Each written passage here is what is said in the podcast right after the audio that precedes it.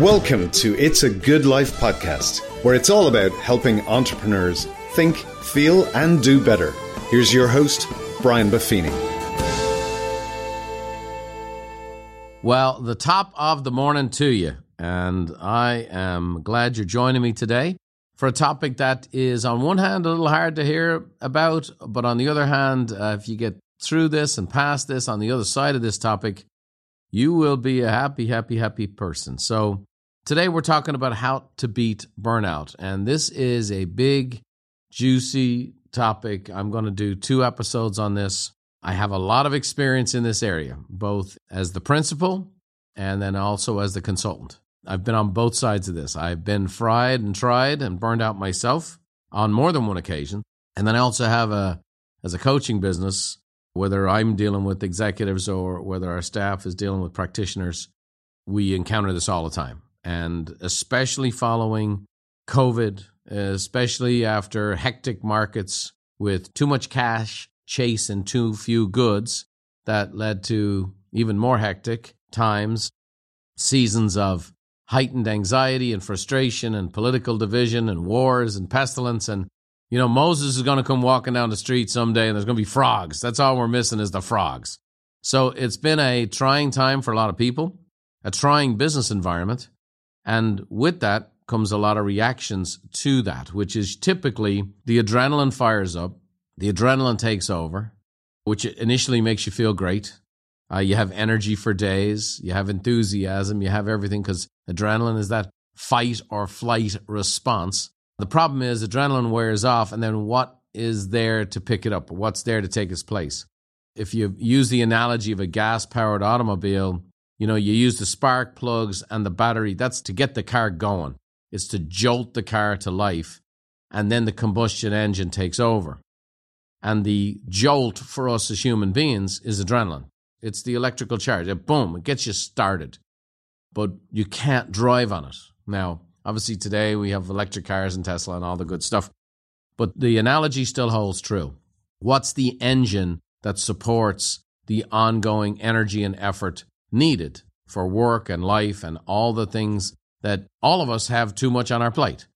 And so what happens is we end up with burnout. And I'm going to talk about this. And sometimes, by the way, sometimes you really know you're burned out I've also had experience where I didn't know I was burned out, but other people were starting to see the symptoms of it in me. And sometimes I listened and sometimes I didn't. And sometimes I had to get really burnt out to come to the place where I'm like, man, I'm burned out. And so I hope that this will serve as a, you know, the warning light on the dashboard of the car rather than you're on the side of the road smoking and everything's burned down. So let me give you a definition of burnout so we know what we're talking about. There's several definitions here exhaustion of physical or emotional strength, exhaustion of motivation, usually as a result of prolonged stress or frustration. So, this sense of exhaustion, this sense of being tired, you take a nap and it doesn't really do any, any good. I talked to a close friend of mine over the holidays, and he went to a place that always replenishes him, always restores him. And he went there for a few days and he said, It didn't do it for me. He was too tired to get the recovery he needed. He needed more time. And I think that's very common right now. So we have physical, emotional strength, motivation, usually as a result of prolonged stress or frustration. And oh, by the way, what this often does in my mind is starts what's called a crazy cycle. You're feeling burned out, you're feeling tired, you're feeling tired physically. So oftentimes you're feeling tired physically rather than respond to physical tiredness with, you know what I need to do is go work out. Or you know what I need to do is uh, restrict the caloric intake or the, some of the sweets or the sugars or the carbs, those things to make me feel better. What do we do?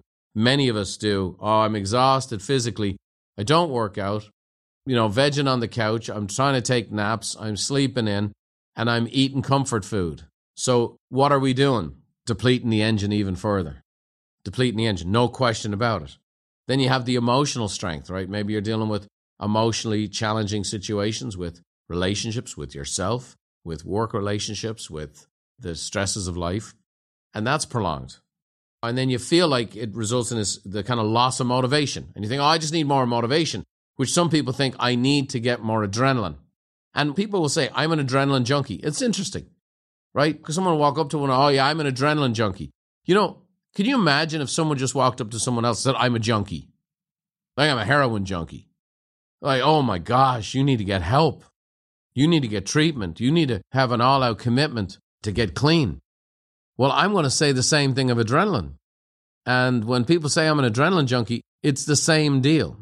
And it'll have long term, it takes a little bit longer than heroin, obviously, but it'll have the same effects. So we get into those situations like that. The other definition is a psychological syndrome emerging as a prolonged response to chronic interpersonal stressors on the job. You know, we've had stay at home, work from home, come to work, make the change. We've had 47 million people in the United States alone. 47 million people, fully 40% of the entire workforce of the United States in the last two years has left their jobs and moved. 70% of whom are already having what's called buyer's remorse. 80% millennials having buyer's remorse. I wish I hadn't done this. Now, for some people, it was a good change. Uh, some people made a change because they felt stressed, they felt burnt. And that's another dynamic is when you're really burned out, some kind of movement, some kind of motion can often fill it. Why? Get a little jolt of adrenaline. So it's like, hey, I'm I'm really tired, I'm really beat up, let me drink some coffee. I'm not taking care of myself physically. Let me let me take something else that gives me a jolt. And so again, it becomes this crazy cycle. It's significant. The World Health Organization, that certainly more of us became aware of during the pandemic, they have burnout as one of their leading, what they call lifestyle pandemics. And burnout is a very significant issue for these guys. And so their definition is feelings of energy depletion or exhaustion, interesting, they start with feelings, feelings of negativism or cynicism related to one's job, and reduced professional efficacy. The WHO has been asked to study why are all these people, and this is not just a United States phenomenon, all over the world, people are leaving their careers, moving over, trying this, trying that, changing around. And it's this, a lot of times it's in response to energy depletion or exhaustion, so physically, then feelings of negativism or cynicism, that's emotional and mental, and then where is it showing up in work? Reduced professional efficacy, just not as effective, not getting stuff done. Indeed, you've seen the commercials. Oh, you need Indeed. They're a job placement firm. They have an online platform. They help people find work and they help employers find employees. They've been doing studies on this, obviously, because they're a huge player in the industry today. And they say burnout is on the rise. 52% of employees are experiencing burnout last year, which is up from 43% pre COVID. Okay, so we're looking at a 20% increase from 43% to 52%. 53% of millennials said they were burned out pre pandemic, and they remain the most affected population with 59% experiencing it today. However, Gen Z is now neck and neck at 58% reporting burnout, up from 47% in 2020.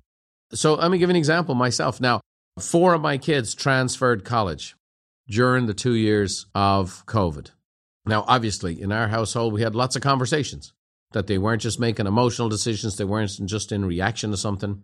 There is no question. And a lot of people, a lot of kids in school, a lot of kids on college just weren't having the traditional experience. They were in dorms doing school online. And dorms are not meant to be lived in 24 hours a day. Okay? They're just not. They're never the most comfortable things in the world. And so we talked it all through. And, I think in our case, uh, all four kids made good decisions from a longer term perspective. But we wrestled through it all and had lots of long conversations into the night to get to that place. So I'm not saying if you made a move, it's a bad decision. I endorse my kids all transferring school. But definitely those feelings were very strong, and my kids would fill in the, the Gen Z. Now, the baby boomers show a 7% increase in burnout. Now, more than 60% of baby boomers are currently retired, with another 20% retiring in the next three to four years. So, you know, be fair to say they have maybe more of their ducks in a row financially, they have less pressure on them. Usually they have some form of retirement set up. And so, but even with that group, they've gone from 24% saying they were burned out prior to the pandemic to 31%. And at 54%, again, half of Gen Xers are currently burned out. I'm just in the Gen Xers, thankfully. I, I made it into that group, which is a 14% jump from 40% who felt that way just a, a year ago. So it's coming hot and heavy. Now, again, burnout's been around for a long, long time. A phenomenal book, which is Burnout How to Beat the High Cost of Success. And that was written in 1974. The phrase burnout was first developed by Dr. Herbert Freudenberger. He was the guy who developed the phrase burnout, and he wrote on it in um, 1974. And he said it was the extinction of motivation or incentive, especially where one's devotion to a cause or relationship fails to produce the desired results. He said it was just an overall lack of motivation. James Pennebaker, who's a social psychologist, said burnout is a bone tired, soul tired, heart tired kind of exhaustion. Are you hearing me out there? Do you feel like you need to go take a nap right now as I'm talking to you? I know my voice might not be the soothing voice you want to go to sleep to. I'm looking forward to we have an interview coming up with the great Wim Hof and I've been listening to him and taking his program and his breathing exercise and he has this voice that makes you want to go to sleep. But uh, I'm the voice that more wants to make you want to get up and go do something. So there are actually five stages to this burnout. I'm going to speak to this and I'm going to speak to it autobiographically. So first of all, whether it's a job, relationship, an environment where you're under stress, you have this honeymoon experience where you're learning, you're growing, and the adrenaline is present. That's stage one. Then comes the onset of stress. Not all stress is bad, right? Stress is what makes your muscles grow. Stress is what causes you to reach higher heights. Dissonance is a cognitive stress. It's what happens when you set goals and you aspire to things. It's a good thing. Then what happens is the onset of stress that isn't properly balanced. And again, in the next episode, I'm going to give you all the solutions on how to beat burnout. I'm going to talk about how people don't get burnout at all. But when you have the onset of stress and it becomes perpetual, which means the stress just stays there, like the burners are on the whole time. Sometimes the burners go up higher, sometimes they just stay there. But eventually, it's going to happen. And we all know the famous story, the frog in the pot, right? You boil water and you throw a frog into the water. The frog gets such a shock from the scalding water, it jumps right out of the pot. But if you put the frog in warm water and you put the heat on simmer, and the water grows just incrementally hotter, the frog doesn't really notice the difference. And in an hour or two, you have a cooked frog. Now, the animal rights people, it's not my analogy, so don't send me the emails. In fact, send them to David Lally. David loves all that stuff. So you can send that to our producer, David Lally. He loves the, the animal rights stuff. I'm using the analogy that you get yourself cooked. And the greatest example of burnout is that. Have you ever heard the phrase, I'm fried? I'm cooked. That's because burnout doesn't stop. The onset of stress, it becomes chronic stress, and that chronic stress leads to burnout. That's stage four. Believe it or not, there's a stage beyond burnout, and I know about this, and it's called habitual burnout. And habitual burnout is you get so used to the demands and so used to the feelings of burnout that you learn how to live with it. You find all kinds of artificial ways to kind of band aid around your energies in your life, and you end up habitually burned out. So, let me talk to you about my situation. Maybe by being transparent with all of you today, it'll help you to figure out maybe if you're stage one, two, three, four, or five. So for me, I love what I do, and I've loved what I've done for a living for 35 years. And in fact, I'll be honest with you, I loved what I did before that. People say they hated school. I loved my high school experience. At college, college was okay for me, but I loved being in high school. I loved all the sports. I loved all the activities. I loved being busy. College was just something that I, I kind of muddled through, but I loved every minute from every part of my working life. Even when I came to America and I had this rough start, I love getting into the workforce. I love being in a real estate business. I loved helping customers. I loved building Buffini Company. I loved being out on the road speaking. And even though I didn't love every part of it, I loved it. I didn't love being away from my family all the time on the road or all those kinds of things, but I loved it. I was inside my gift structure, became successful financially, became successful in regards to impacting and improving people's lives, built this fantastic company, built the best brand in the coaching business in the world. So we did all these things. So, how can you get burned out doing what you're gifted at? You know, I, I had a friend of mine because when I got to the spot of being not only chronically burned out, but I recognized I became habitually burned out. I said, How is it I'm using gifts I think God gave to me? How can I be burned out? And he goes, Well, maybe you're not using them the way God intended them to be used.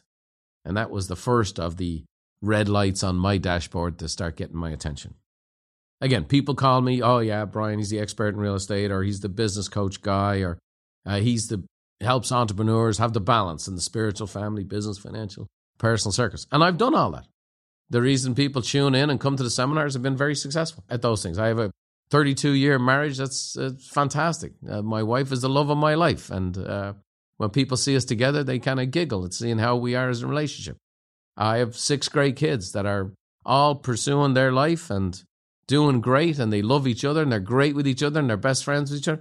You know, I mean, I'm not doing this to brag. I'm I'm doing this actually to say, here's the guy who won all five circles by other people's standards would say he was a success. And while being a success, I have burnt out myself on so many occasions that I will also tell you that I have been habitually burnt out. I can also tell you today, and I'm going to get into this in our next episode, that today I am as free from burnout as I've ever been in my whole life. I have just as much on my plate. I have just as many employees. I have just as many customers. I have actually more demands on my schedule. I do events and seminars, 104 podcasts a year, writing books. I own several businesses. We have horses and property and family business and eh, you know busy busy like everybody's busy but i'll tell you i'm i'm less burned out today than i've ever been so i feel like i've come through the storm myself. I've done a lot of work on the subject read a lot of books on the subject. I'm going to be doing a podcast or two on a book by the late dr archibald hart. I would love to have interviewed this guy for our show but he wrote a book if you're interested called thrilled to death and that was super helpful for me in starting the process of turning around burnout. So let's talk about it. And I'll just get into I'm going to cover in three points over two podcasts. One is the signs of burnout. I'm going to talk about why some people don't burn out and how to beat burnout. So you're going to have to stay tuned for the next episode. Dun dun dun. Who shot JR? To figure out why some people don't burn out and then ultimately how to beat burnout. It's not something that's ever conquered but that it is something that can be controlled. Burnout is never defeated, especially those of us who have a predisposition as former recovering adrenaline junkies, a predisposition to get burned out. And I know that I'll have that the rest of my life. But now I have some methodologies in place and some structures in place to protect me from that. And I got so badly burned out the last time, I'm like, I ain't ever coming back to that. So let's just talk about the signs of burnout. Maybe you know you're burned out, maybe not. Maybe you know someone who this will apply to. So, the very first sign of burnout is a loss of motivation. In Thrilled to Death, Dr. Archibald Hart calls the extreme version of this called anhedonia. And again, I'm going to talk about that. That's where basically you lose so much motivation that things that used to thrill you and excite you no longer even kind of interest you. This is decreased satisfaction and sense of accomplishment. It often feels like a sense of exhaustion, physical and mental symptoms of that. Uh, Brendon Burchard, who's a speaker, said, You didn't lose your motivation, you lost the focus on what matters the most. And that happens a lot. So, have you or are you experiencing a loss of motivation? Things you used to get up for, you don't get up for anymore. A loss of motivation. Next, increasingly cynical and negative outlook. Increasingly cynical and negative outlook. Now, I'm a guy that people come to hear I do seminars and speeches and presentations. If you tune into the podcast, I always hope to make people feel better when they interact with me. I hope people are encouraged, maybe challenged, but always I want people to feel better. Well, you know, you don't really notice this until you got some truth tellers around you and you go, hey, you know, you're being a little more negative. In this case, I will tell you the first major warning sign for me was my youngest son, Adam. We were playing golf together. And, you know, when you're burned out and fried you know, you think I'm going to go to golf to relax. Golf is not relaxing for me. Golf is another form of combat. And especially when I was burned out, I'm out on the golf course hacking the ball around, uh, you know, frustrated that I can't do it better. And my son Adam goes, Hey, on the drive home, he goes, Dad, I don't know if you've known this, but you're just really down on yourself. I go, Really? He goes, Yeah. I just, you're a lot more critical of yourself than I've ever heard you. It just doesn't seem like you. And that that was like, you know, it's interesting out of the mouth of babes. And he's no babe, he's a 22 year old stud, but it got my attention. And so here's a guy that tries to be encouraging, be positive. And then I started to listen to some of the things coming out of my own mouth. And then I started to ask people I'm close to. I ask my bride. I ask other family members. I ask some folks I work with. I asked my brother Dermot, who's a real truth teller in my life and I do business with. And I was like, yeah, you know, just lately you just seem a little out of sorts. Okay. And then again, people who love you, that's how they'll phrase it. And it's like, you can take it as, oh, that's not so bad, or you can take it as what it is. Like these are the early warning signs. This is the, oh, this is the bad cholesterol number. Ooh, this is the high blood sugar number. Hey, this is the high blood pressure number. Or hey, this is the heavy weight, or whatever you get from your doctor. That's what those things are. Jeff Bridges, one of my favorite actors, said, Most cynics are really crushed romantics. They've been hurt. They're sensitive. And their cynicism is a shell that's protecting this tiny, dear part in them that's still alive. And I so agree with that. Allen Klein said, Your attitude is like a box of crayons that color your world. Constantly color your picture gray, and your picture will always be bleak. Try adding some bright colors to the picture by including humor, and your picture begins to lighten up. And so when you find yourself trying to have a little humor, when you're burned out, even your humor can be cynical. Or, you know, you're taking shots, or it's sarcastic. Sarcasm has a place, but the truth of the matter is, when we start to hear it in our voice, when we start to see a reflection of other people, and the one of the things you'll notice is, oh, you'll think that person's a little off. Or why are they getting so offended? What's wrong with, why have they got such thin skin? well, it might be because you're dropping bombs. And then you get into the whole dynamic of reduced performance. So you loss of motivation, increasingly cynical or negative outlook. And it's easy. Wars and bombs and threats. Oh my God, the world's coming to an end. Recession's coming. Oh, what's going on? Inflation. There's lots of things that can impact us. People are nervous and scared. We got increase in crime. There's all kinds of stuff. But it's interesting. It all creeps in and it can ultimately lead to a negative outlook. And the last part of the burnout is reduced performance. Writer Anne Lamott says almost everything will work again if you unplug it for a few minutes, including you. Now, I'm going to talk about that in our next episode because I took a timeout. I took a 28 day timeout, which is the longest timeout I've ever taken in my life by myself. And I'm going to share with you what I did and how I did it and how that's ultimately led to phenomenal momentum to beat burnout and to stay beating burnout on an ongoing basis because you can do it. You get away, you get a vacation, you get time, plug out for 28 days. Of course, you're going to feel better. But it's like, what do you do during that time and how do you prepare for when you plug back in? The Roman poet Ovid said, Take rest. A field that has rested gives a beautiful crop. And then my great friend and mentor, Coach Lou Holtz, says, It's not the load that breaks you down, it's the way that you carry it. So, signs of burnout loss of motivation, increasingly cynical and negative outlook, reduced performance. If you're thinking, I know somebody who has this, you're probably right, but there's a pretty good chance you have it too right now, with the, the stats we're seeing from the World Health Organization, from the stats we're seeing from Indeed, with the stats we're seeing in the marketplace, a lot of people are a little bit tried and fried. And I want you to know this it's okay. It is totally understandable. It is absolutely reasonable that if you're burned out, that that's the case, that you're out of sorts. And here's the deal. Okay. You empathy for yourself and compassion for others. You got to have empathy for yourself. Okay. I've got myself burned out and then compassion for others, compassion for maybe someone else who's burned out, or that your interactions have been less than great because the lesser version of you has been showing up. As we go through this, I really want you to do a little self examination. I want you to talk to people close to you, truth tellers in your life. I want you to examine your motivation. Do you look at goals, working out, aspirations, things that used to fire you up, and not look at them the same way?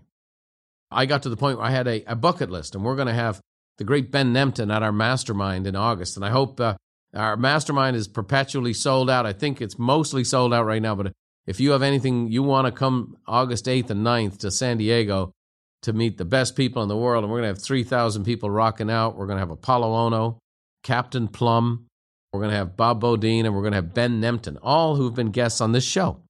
And Ben Nemtin is going to help us reinvigorate with the bucket list and he's got a really fresh approach to that. And at one stage, I was looking at my bucket list, and it was like licking sandpaper. Meh, meh, meh. Not that interested. But today, I have a new bucket list, and I'm actually excited at some of the things I'm going to knock down on my bucket list this summer coming. So I want to share with you on the other side of burnout is joy. On the other side of burnout is refreshment. On the other side of burnout is hope, hope for the future, and good health, good family relationships, good business, good finances. The good life waits on the other side of burnout. Join me in the next episode as I dive into the second part of how to beat burnout. I know it's been a little heavier topic today, but it'll set up something really, really powerful. So let me leave you with uh, Therese Buffini. Now, honestly, I don't know if she's ever been burned out, but she sure has been a great source of uh, motivation for me, a great source of a positive outlook for me, and a great source of high performance and encouragement for me my whole life. So I'm going to hand it over to my 91 year old mom who's got a little blessing for us all. I'll see you real soon on the other side of How to Beat Burnout, Part 2. May the road rise up to meet you, and may the wind always be at your back. May the rain fall soft upon your fields, and the sun shine warm upon your face. And until we meet again, may God hold you in the hollow of his hand. See you next time.